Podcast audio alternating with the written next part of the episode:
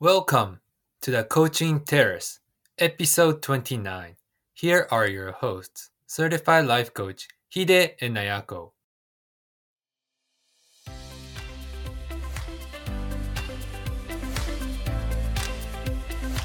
皆さんこんにちはライフコーチのヒデとアヤコが毎週月曜日にお送りするコーチングテラス人生の舵を取る旅に出たあなたの毎日は順風満帆の日もあれば嵐の日もあるでしょう。そんなあなたにマインドの整え方や前向きに行動を起こすためのヒントをお届けいたします。Here we go!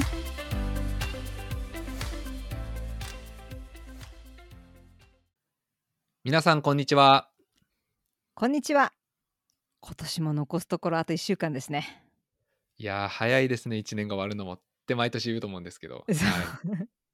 そうこのコーチングテラスも6月から配信してはい早いもので、まあ、エピソード0ですね。自己紹介とか英語版を含めて、なんと32も配信してるんですよ。32エピソード。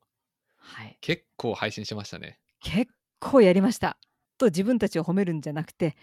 今回のエピソードとこれまでエピソードを聞いてくださってるリスナーの皆様にお礼を申し上げますと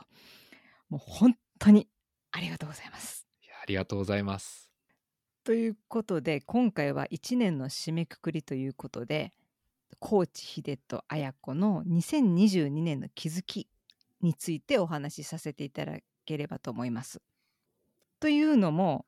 いつも私たちが言ってるようにマインドを整えたり前向きに行動を起こすための一歩目って気づはいきだと思うんですね。はい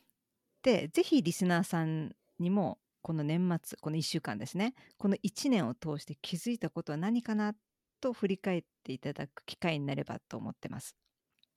で、まあ、気づきっていうのはいつも通りウェブリオという辞書を見てみるとそれまで気に留めていなかったところに注意が向いて物事の存在や状態を知ること、まあ、つまり意識的に自分や物事を見てみるっていうことでもあるので気づきが多ければ多いほど一歩前に踏み出すっていうことができるんじゃないかなと。ある意味世界が同じでも気づきがあるかないかで捉え方が変わってくるそうなんですよだからこう実際にね足元見てぬかるみにいるかとかはい崖地にいるかって気づくだけで次の一歩って何するかって分かりますよね。そうですねええ現状がいい状態だったとしてもええ厳しい状態だったとしても気づかないことには始まらないということですかね。そうですね。なので、まあ、早速2022年を振り返ってはい、まずはヒデさんに気づいたこと、まあ、そこから学んだことなどを聞かせていただきたいと思うんですけどどうぞ。そうですねこの1年一周回って気づいたことなんですけれど人生楽しまなきゃ損だよなっていうことを ふと思いましてすごいシンプルなんですけれど先日の千葉港っていう港があるんですけれどそちらに行く機会があってそこにもう千葉の随一の名物スポットである千葉ポートタワーっていう、まあ、展望台があるんですけれどここからその100メートル級の展望室からバーッとその東京湾を一望できるんですね。幕張とか、まあ、あとはその東京のビル群とかあと横浜のエリアとかを見れるんですけれどでそこで晴れた日だったんですよ。夕日を見ていたんですけどなんかその夕日を見ていたらやっぱり人生楽しまなきゃっていう思いがふつふと湧いてきたんですね。でまたこれは別の機会なんですけれど横断歩道付近でたまたま目が不自由なおじいさんがいらっしゃって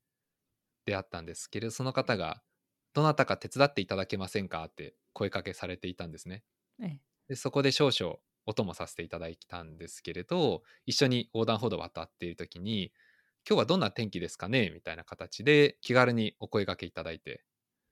私は少し緊張していたっていうか少々硬くなっていたんですけれどその緊張をまるでほぐしてくれるかのように優しくてしかも力のある声でハキハキとそのおじいさんがお話しされていて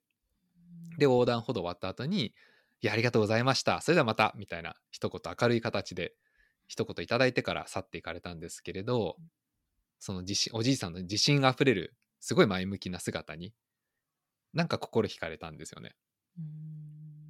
私もその何かあった時にやっぱり見知らぬ人に声かけするのってなかなか勇気いると思うんですけれどおそらくそのおじいさんはいろんなところでそうやって周りの方の力を借りるって言ったらあれですけれどヘルプをいただきながらそうやって声をかけてその人と会話をして、まあ、自分の行きたいところに突き進んでるっていう、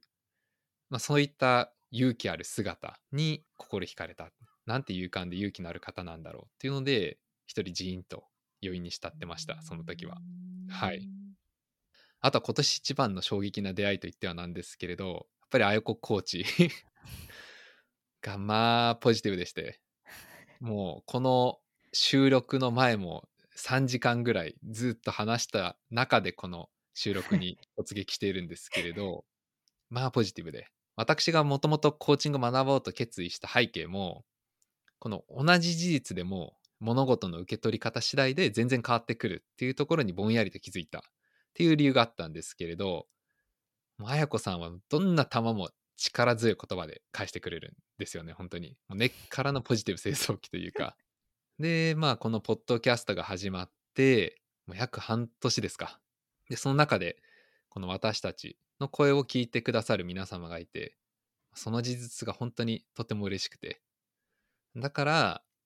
最初に話したところでもあるんですけれどこの私たちのトークを通じてリスナーの皆様が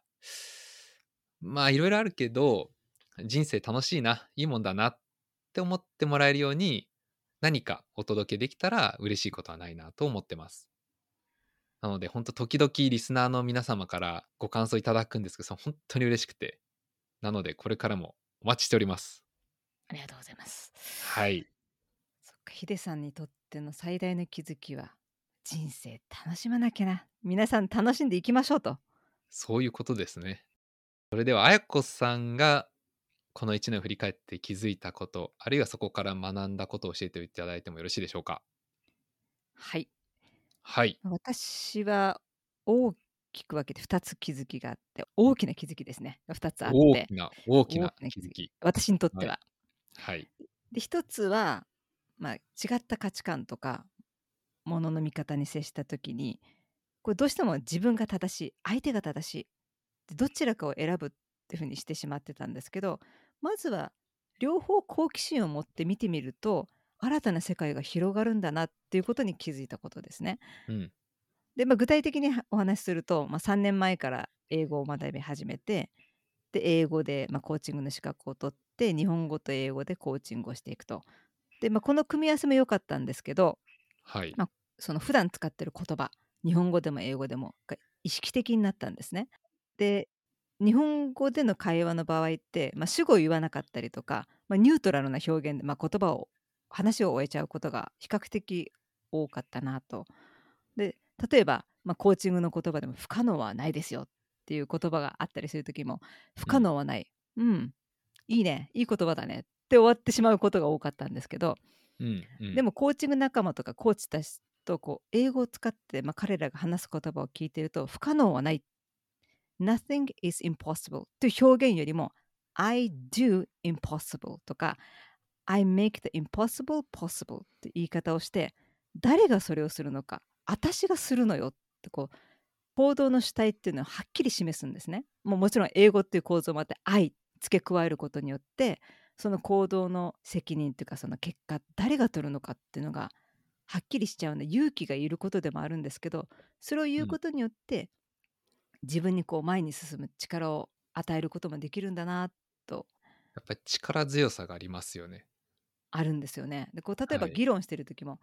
それ違うよねって言葉を返す私たちよく言いますね、うんそれ違うよって言うんですけどそれよりも英語だったら私はそれを違うと思いますとこううん愛を付け加えて言わなきゃいけないと誰が違うって言ってるかってもう相手にバレちゃうんですよね。こうでそうすると 責任の所在っていうか言葉の重みも変わってきて少し観点変わるかもしれないんですけれど、ええ。日本で SNS とかでひ批判とかあるじゃないですか。ネットのええ。批判のコメントとか、ええ。あれってある意味私はそれ違うよっていうよりは社会が言ってるみたいな圧そう力があると思うんですけれどそうじゃなくて言ってるのは誰かやってる行為者は誰か誰がやってるの？その私っていうのをしっかりと明示するっていうのは英語の方がよりはっきりとしてる雰囲気がありますね。自分をこう矢面に立てるみたいな感じで前面に立つんだっていうそうその力強さはありますよね。そうですね含まれている気はしますね。こうなので私自身こう日々はい英語でコーチングしたりとか、自分のことを「愛愛」ってこう伝えていく回数が増えるごとにじゃあ誰が喋ってるのか誰の話をしてるのかっていうことがこう主体がより明らかになってっていうことを身をもって経験できたのがすごく良かったですね。主体的な綾子ですね。その英語を話す時は。で、はい逆に前回のエピソードでもお話ししたんですけどこうわびさびっていう日本のありのままの自然をめでたりとか美意識を感じるっていう、日本のこのわびさびっていう言葉があったとしても今まではこうなんとなくそういう言葉があるなって捉えてたんですけど逆輸入の形で私たち人間も自然に含めていいんだなっていうことを向こうの人たちと話して向こうの人たちもわびさびとかいきなり言い出したりしてそれを imperfect と結びつけたりしてあ自分もそうわびさびに含めていいんだなっていうことに気づかされてうん、で当たり前すぎて気づかなかったこととかもう逆輸入の形で気づかされたっていうこと、まあ、それが大きな気づきですね一つ目の。逆に学んだんですね。コーチングの勉強を通じて日米の架け橋となったこの綾子コーチならではの気づきですよね。みんなもう気づいてるかもしれないですけどね。今更っていう感じかもしれないですけど。わびさびの考え方を向こうの方から聞くっていうのはなかなかユニークっていうか、ええあそう捉えてるんだって思いますよね。思いますね。また違った見方があるんだ。あそう捉えていいんだっていうことですね。であともう一つの気づきは私はもう何もいらないというか全て持ってると。今のままでいいんだっていうことに気づけたこと。これは大きかったですね。どういうことでしょうか？ね英語で scarcity mindset と abundant mindset って2つあるんですけど一つはこう欠乏感とか私には何もないっていう不安とか欠乏感のマインドセットっていうのとあとはい。心の余裕っていうか、安心っていうかこう豊かさを感じるマインドセットっていうのが2つあって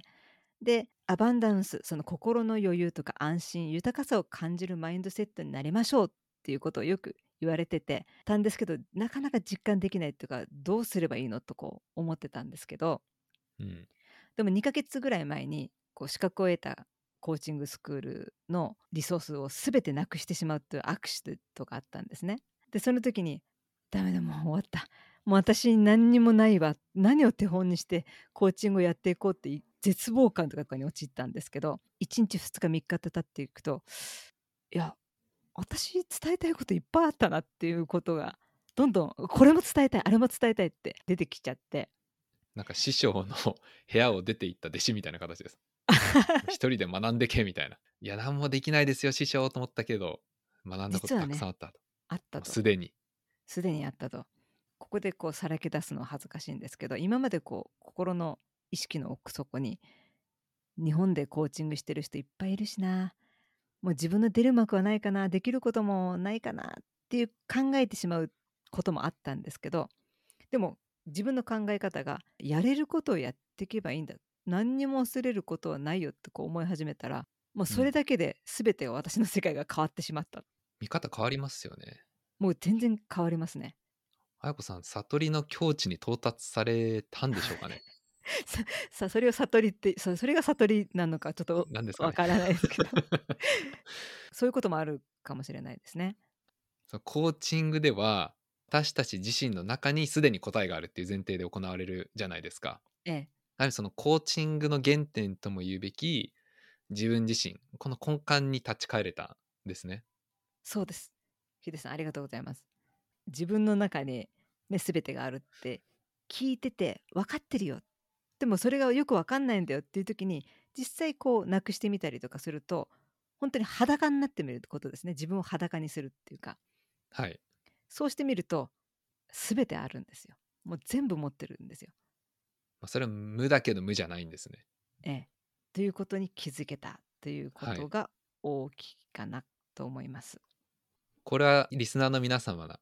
に聞いていただくために少し質問したいんですけれど、はい、この scarcity mindset と abundance mindset その不安とか欠乏に追われたマインドセットと心の余裕や安心とかを感じるマインド。これで見える景色ってやっぱり全然違ってくるんですか？自分に何もないと思うとやっぱはい。答えがせ、外にあると思ってあれもしなきゃいけないこれもしなきゃいけない。で常に意識も向こう向こう側っていうか自分になくってはい。もう何やっても終わりがないんですよでも常にあると思うと本当に目の前にもう自分の目の前には豊かなもうこれ比喩ですけどね豊かな土壌が広がっててうんあ。もうこんなに私は肥沃な大地の中に生きてるんだともう私がやることは一個今日種をまいたらもうあとは勝手に咲いてくれるみたいなそういう意識になっちゃって今までだったら、どこかにその土地があるかもしれないって探す旅に出てたんですけどどこにもない。どこにもないと 探し続けても見つからないと。でも、はい。もう目の前にあったから私がやることはもうとにかく日々種をまくっていうかこう自分が発するとかしこうねひ日々できることをしていくっていうことをしていくと、まあ、ただそれを続けるうんだって目の前にあるんですものと。なんで本当に景色が変わりますね。もう何もないところから探しに行くっていうよりはもうあるところから始まってると。まあ、ある意味、東大元暮らしみたいな。さようでございます遠くにライト当ててどうすんだって目の前にライト当ててっていうということですね。そこにあるよっていう。そうですね。豊かな土壌が。ということで本はい。日はマインドを整えさせ整えて前向きに行動を起こすための一歩目気づきであるというテーマでお話をさせていただきました。今日の一歩明日の一歩これであなたが見る世界は変わっていきます。でも世界が変わったんじゃなくてあなた自身があなたの世界を変えているんです。そんなあなたは最強ですと。最強ですか。最強です。今年1年リスナーの皆さんはよくやってきましたと。ありがとうございますという。どうぞ年末はそんなあなたを褒めまくってください。そしてそんな自分に2023年来年もよろしくねと声をかけてこの年末はゆっくりと休んでください。一年お疲れ様でした。お疲れ様でした。それではいってらっしゃい。良いお年を。いってらっしゃい。良いお年を。本日のエピソードはいかがでしたでしょうか？コーチングテラスでツイッターをやっておりますので当エピソードに関するご感想ご意見および質問事項については「ハッシュタグコーチングテラス」でつぶやいてみてください。取り上げてほしいテーマも随時募集しております。ありたい自分は自分で作る。初めの一歩を踏み出そう。See you next time!